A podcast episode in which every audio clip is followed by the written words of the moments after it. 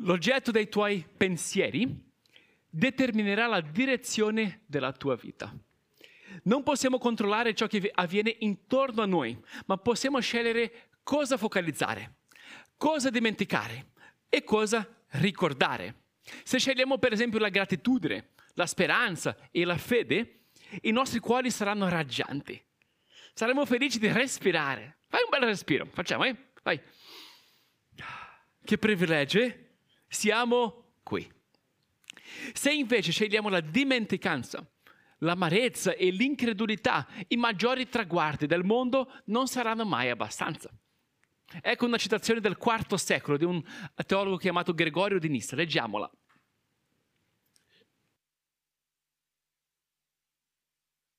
Ecco, poiché non appena un uomo soddisfa il suo desiderio di ottenere ciò che vuole, egli inizia a desiderare qualcos'altro e si ritrova nuovamente vuoto. E se soddisfa anche questo desiderio, si sentirà nuovamente vuoto e pronto per un altro, no? È così. Il nostro modo di pensare determinerà la direzione della nostra vita. Vorrei leggere anche da un brano del piano di lettura della Bibbia che stiamo seguendo come Chiesa quest'anno, includere una bellissima riflessione su questo tema di, un, uno di questi giorni. La leggo, va bene? Dice questo. Sebbene non sia possibile trattenere tutto, la nostra memoria è qualcosa sulla quale possiamo esercitare un certo controllo. Nella Bibbia ci viene detto che ci sono cose che è bene dimenticare e altre che dovremmo ripetutamente ricordare. Ognuno di noi può scegliere cosa dimenticare e cosa invece ricordare. Nella Bibbia la parola ricordare nelle sue varie forme in ebraico e in greco ricorre più di 250 volte. È così facile dimenticare tutto ciò che Dio ha fatto per noi. Nella società ci sono cose che è bene che non vengano dimenticate. In tutto il mondo i monumenti ai caduti ricordano i nomi di coloro che sono morti per il loro paese. Spesso in Gran Bretagna su questi monumenti è riportata la scritta per non dimenticare.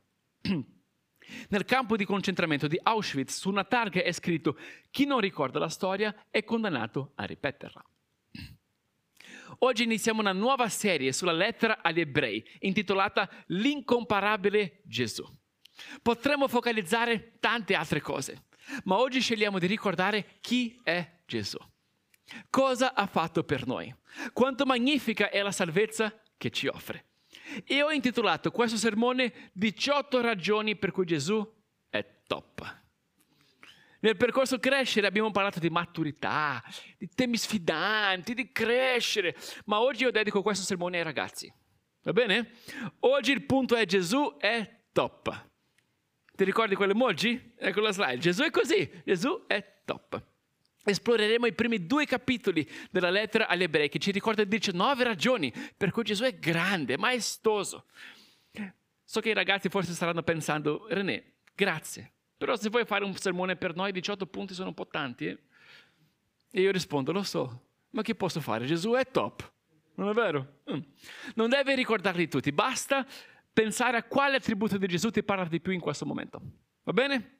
Possiamo? Ecco il primo, la prima ragione per cui Gesù è top. Perché Dio ha parlato a noi per mezzo del figlio. La lettera agli ebrei inizia così. Dio, dopo aver parlato anticamente molte volte e in molte maniere ai padri per mezzo dei profeti, in questi ultimi giorni ha parlato a noi per mezzo del figlio. È la prima cosa preziosa che vogliamo riportare alla mente oggi. Dio parla, non è muto, non è assente, non ci lascia soli. Per il materialismo viviamo in un universo privo di senso. Per alcune fedi il divino è impersonale, non parla, non interagisce. Per altre è irraggiungibile.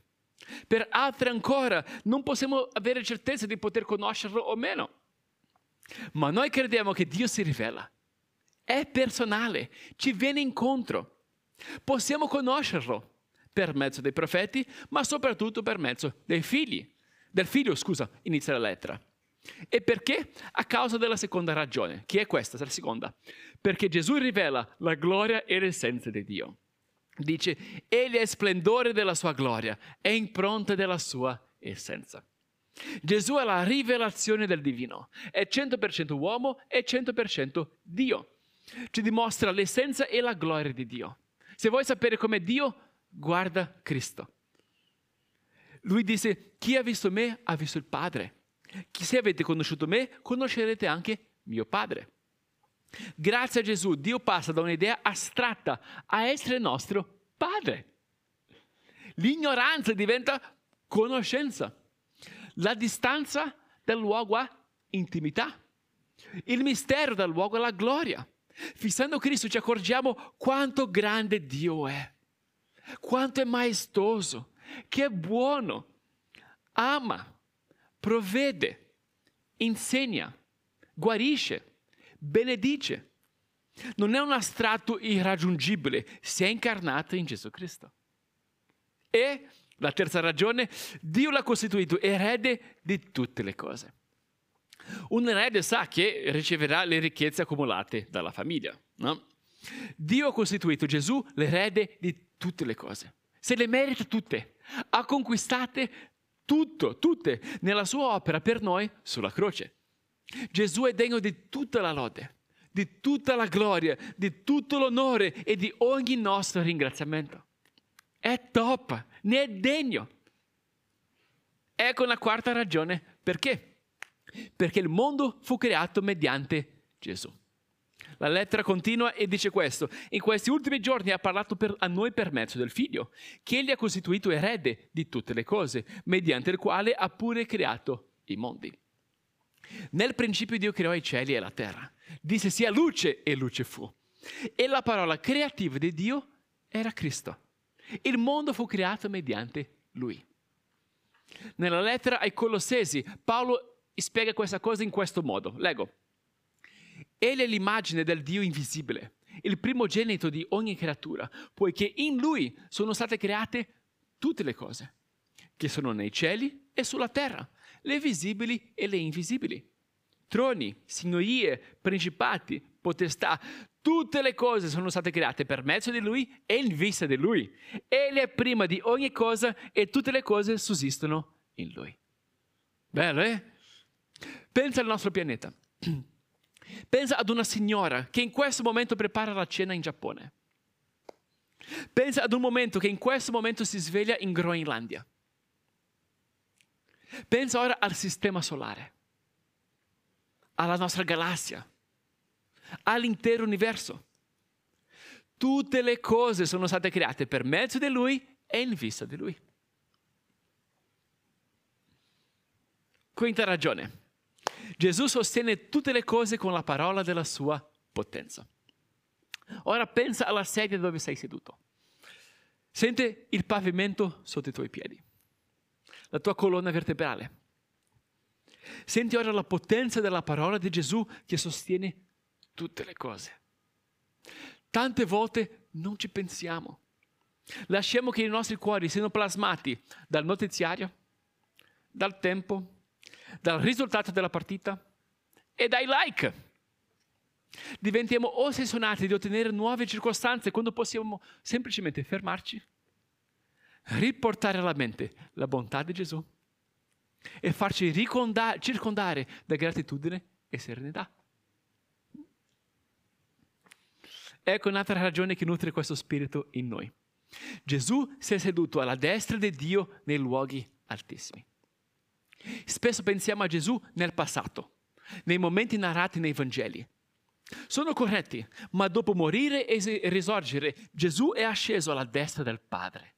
La lettera agli ebrei dice che si è seduto alla destra della maestà nei luoghi altissimi. Non è soltanto un salvatore del passato, è vivo oggi, è lì ora. Questo cambia l'urgenza delle nostre preghiere. Possiamo rivolgerci a Lui. Non, non ci serve avere il favore di qualche raccomandato. Gesù è superiore a qualsiasi persona. Tecnologia, trend, addirittura la prossima ragione superiore agli angeli.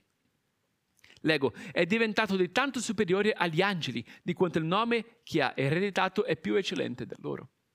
Questo è uno dei punti centrali della lettera agli ebrei. È una lettera rivolta a persone di, di fede ebrea no? dell'epoca vuole affermare la superiorità di Gesù al di sopra dei sacerdoti, dei profeti, del sistema di sacrificio di animali e anche degli angeli.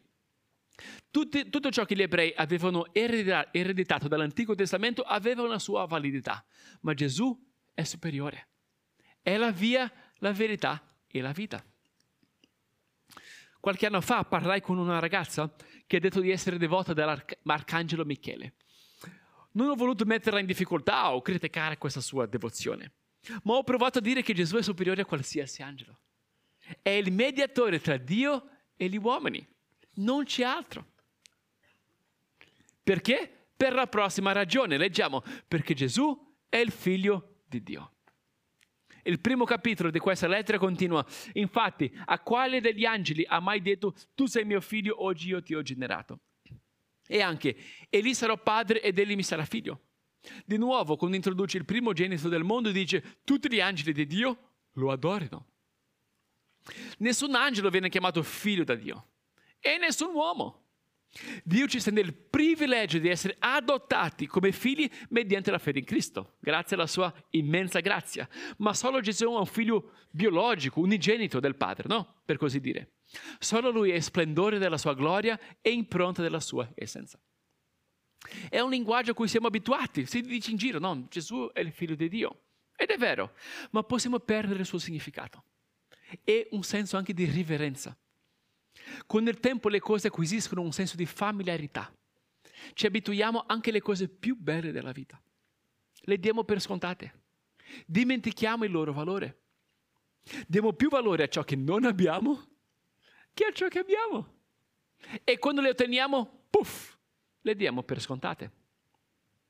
Le nostre case, i nostri lavori, la nostra istruzione, la nostra salute, le nostre relazioni, il Vangelo di Gesù Cristo. Una grande parte della saggezza è riconoscere il valore di ciò che già abbiamo. È riportare alla mente il valore delle cose che hanno valore. Il significato delle cose significative e la bellezza di ciò che è bello, anche se non ha più il senso di novità per noi. La Bibbia ci insegna a ricordare. Gesù è il figlio di Dio. Wow! Lo sapevo già. Ma che verità preziosa! Eh? Ecco due altre ragioni per cui Gesù è degno della nostra adorazione. Leggiamo la 9. Perché il suo regno è un regno di giustizia. Parlando del figlio dice, il tuo trono, Dio, dura di secolo in secolo e lo scettro del tuo regno è uno scettro di giustizia. Tu hai amato la giustizia e hai odiato l'iniquità. Perciò Dio, il tuo Dio, ti è unto di olio di letizia a preferenza dei tuoi compagni. E la numero 10, perché mentre tutto il resto passa, Gesù rimane. Tu, Signore, nel principio hai fondato la terra e i cieli sono opera delle tue mani. Essi periranno, ma tu rimani. Inveccheranno, tutti come un vestito, li avvolgerai come un mantello e saranno cambiati, ma tu rimani lo stesso e i tuoi anni non avranno mai fine. Tutto il resto passa. Un mio amico della mia infanzia, a lui piaceva dire addirittura l'uva passa. Ma Gesù rimane. Nel capitolo 13 della lettera agli ebrei dice che Gesù Cristo è lo stesso ieri, oggi e in eterno. Lui rimane, rimane. E nel secondo capitolo Entriamo ora nel secondo capitolo. L'autore elenca un'altra ragione ancora per cui la fede in Gesù è attendibile. Leggiamo, numero 11. Perché la sua parola è stata confermata da testimoni oculari e da segni potenti. Leggiamo anche questo brano. Ecco. Perciò bisogna che ci applichiamo ancora di più alle cose udite, per timore di essere trascinati lontano, lontano da esse. Infatti, se la parola pronunciata per mezzo di angeli si dimostrò ferma e ogni trasgressione e disobbedienza ricevete una giusta retribuzione, come scamperemo noi se trascuriamo una così grande salvezza? Questa, dopo essere stata annunciata prima, del Signore, prima dal Signore, ci è stata poi confermata da quelli che lo avevano udito, mentre Dio stesso aggiungeva la sua testimonianza alla loro con segni e prodigi con opere potenti di ogni genere e con i doni dello Spirito Santo, secondo la sua volontà. Non crediamo in c'era una, volta Gesù. Crediamo in un'opera di salvezza che è successa in un tempo specifico e in un luogo specifico. Possiamo prendere un aereo fra un'oretta e essere lì in tempo per il tramonto. E la vita di Gesù fu documentata da testimoni oculari e confermata da segni da parte di Dio. Non è una fede cieca o ingenua, è storicamente attendibile, è teologicamente solida. L'autore di questa lettera afferma non trascuriamo una così grande salvezza. Gesù è degno della nostra fiducia. Anche perché, la prossima leggiamo, Gesù è coronato di gloria e di onore a motivo della morte che ha sofferta. Questa è bella. L'autore scrive, al presente però non vediamo ancora che tutte le cose gli siano sottoposte. È vero. Però vediamo colui che è stato di, fatto di poco inferiore agli angeli, cioè Gesù, coronato di gloria e di onore a motivo della morte che ha sofferto, affinché per la grazia di Dio gustasse la morte per tutti. Leggo anche la prossima. Gesù fu reso perfetto per via di sofferenze. Infatti, per condurre molti figli alla gloria, era giusto che colui a causa del quale e per mezzo del quale sono tutte le cose, rendesse perfetto, per via di sofferenze, l'autore della loro salvezza. Gesù non prese una scorciatoia, non si chinò a Satana quando gli furono offerti i regni del mondo. È coronato di gloria e di onore a motivo della morte che ha sofferto. Perché pagò per il prezzo della nostra, nostra salvezza con il proprio sangue. Fu costosa, fu genuina, fu così completa che, leggiamo la prossima, Gesù ha sconfitto la morte, il diavolo e ci libera dalle nostre schiavitù. È ricco, è molto, eh? Leggiamo anche questa. Poiché dunque i figli hanno in comune sangue e carne, con i loro genitori. Egli pure vi ha similmente partecipato per distruggere con la sua morte colui che aveva il potere sulla morte, cioè il diavolo, e liberare tutti quelli che erano tenuti schiavi per tutta la loro vita dal timore della morte. Gesù ha sconfitto il male, la morte e il diavolo.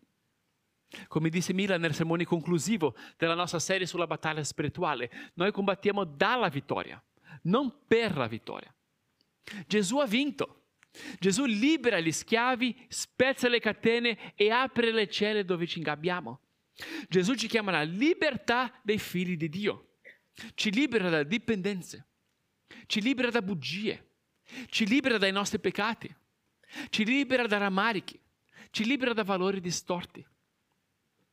Noi siamo giustamente preoccupati dai peccati e dalle dipendenze che non abbiamo superato ancora. Buono. Ma pensa un attimo alle cose da cui Gesù ti ha già liberato. Riportale ora alla mente. Non ti viene di ringraziarlo? Gesù salva. Gesù redime. Gesù riscatta. Lui solleva. È top.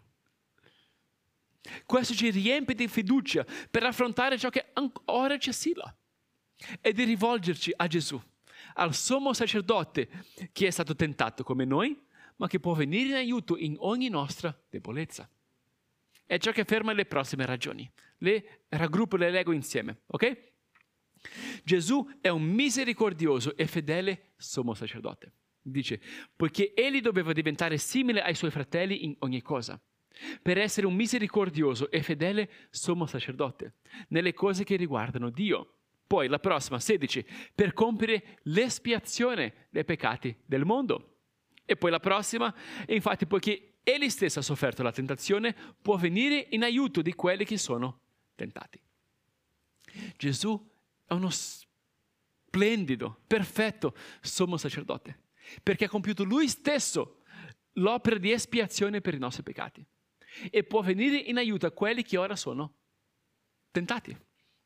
Pensa ora ad una tua lotta attuale, ok? Un'attuale. Ad un peccato contro cui stai combattendo ora. È difficile. Sembra più grande di te. Non sai più cosa fare. Forse sai per perdere la speranza. Vuoi mollare? È lì che devi incontrare Gesù. Nel momento di debolezza, di tentazione e di disperazione. Pensiamo di dover presentarci a Gesù solo quando siamo forti e a posto, che Lui accoglierà soltanto la versione ideale di noi stessi, Quindi facciamo di tutto per essere degni di Cristo. Ma non, non è questa la salvezza, non è questa la strada per la santificazione. Noi cresciamo in santità quando riconosciamo il nostro peccato, quando riceviamo la grazia di Cristo come la prima volta, quando permettiamo a Gesù di entrarsi nelle nostre tenebre. Lui non vuole la versione ideale di te, vuole te, lotte comprese, tentazioni comprese. È un misericordioso sommo sacerdote che ha compiuto l'espiazione dei nostri peccati e che può venirci in aiuto. Ecco l'ultima ragione perché. Perché Gesù non si vergogna di chiamarci fratelli. Per questo egli non si vergogna di chiamarli fratelli dicendo a Dio, annuncerò il tuo nome ai miei fratelli. In mezzo all'assemblea canterò la tua lode. Gesù non si vergogna di chiamarti un fratello o una sorella. Ti vuole portare al vigore, alla santità e alla maturità. Ovviamente, sì. Ma ha compiuto un'opera così grande sulla croce che, nonostante il nostro peccato, non si vergogna di chiamarti un fratello o una sorella ora, in questo momento. In questi giorni mi è arrivato un GIF al cellulare che mostra l'attore che recita la parte di Gesù in una serie chiamata The Chosen e che trasmette questo senso di fierezza. Ecco il GIF.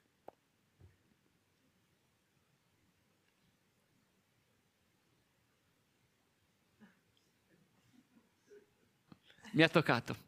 L'ho già mandato a tante persone. Gesù ha compiuto un'opera di espiazione così straordinaria che non si vergogna di chiamarti un fratello o una sorella. Domanda.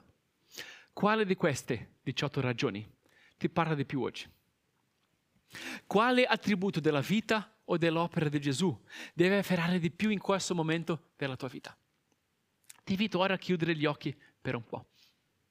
Rileggerò lentamente queste ragioni per cui Gesù è degno della nostra lode. Usale come sprono per esprimere la tua gratitudine a Lui. Va bene? Perché Dio ha parlato a noi per mezzo del Figlio. Perché Gesù rivela la gloria e l'essenza di Dio. Perché Dio l'ha costituito erede di tutte le cose. Perché il mondo fu creato mediante Gesù. Perché Gesù sostiene tutte le cose con l'opera della sua potenza. Perché Gesù si è seduto alla destra di Dio nei luoghi altissimi. Perché Gesù è superiore agli angeli. Perché Gesù è il figlio di Dio. Perché il suo regno è un regno di giustizia. Perché mentre tutto il resto passa, Gesù rimane. Perché la sua parola è stata confermata da testimoni oculari e da segni potenti. Perché Gesù è coronato di gloria e di onore a motivo della morte che ha sofferto. Perché Gesù fu reso perfetto per via di sofferenze.